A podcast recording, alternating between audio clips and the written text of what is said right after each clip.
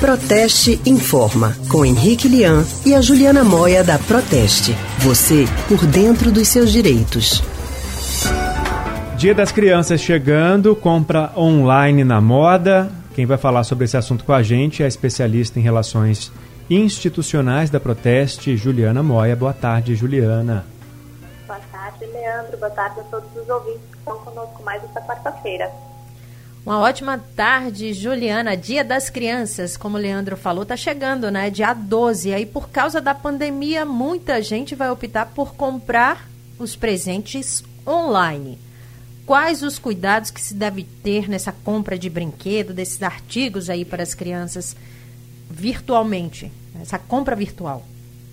É preciso ter cuidados redobrados, realmente. Né? Quando a gente fala de brinquedos, de coisas que vão ser utilizadas pelas crianças, a gente tem uma preocupação a mais quanto à segurança, né? Então é preciso se assegurar que seja um brinquedo legítimo, que tenha o selo do Inmetro, que possa ser vendido né, no Brasil de acordo com a legislação brasileira. Então, o que, que é desaconselhado para comprar brinquedos online? Compra brinquedos em marketplaces ou em redes sociais sem saber se o vendedor é uma loja oficial ou um representante oficial de uma marca. Evitar os brinquedos em segunda mão, justamente para a gente não saber a origem e por não saber de que forma que o brinquedo foi utilizado. Ele já pode estar danificado, ter peças soltas, tintas tóxicas e outros riscos para as crianças.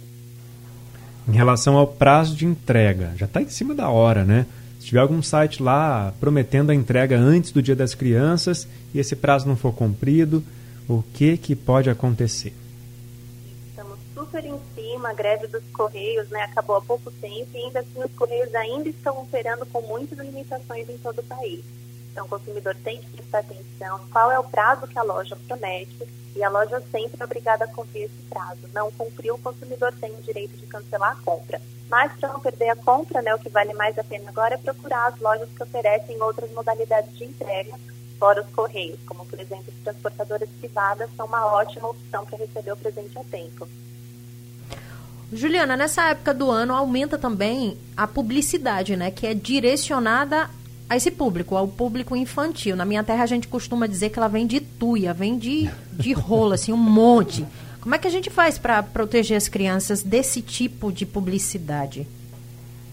Bem importante, né? Esse tipo de publicidade pode ser um problema quando ela incentiva o consumo de produtos que não fazem bem para as crianças, principalmente, né? Que fazem mal à saúde, que não estimulam uma alimentação saudável ou outros hábitos né, não saudáveis.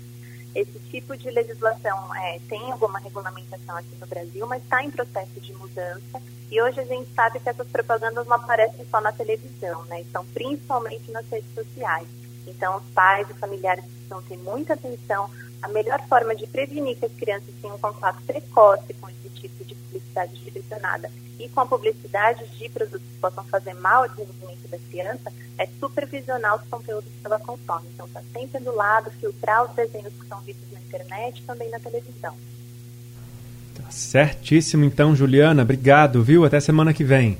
Eu que agradeço e até a próxima. Obrigada, Juliana. Uma ótima tarde. A gente acabou de conversar com a especialista em relações institucionais da Proteste, Juliana Moia.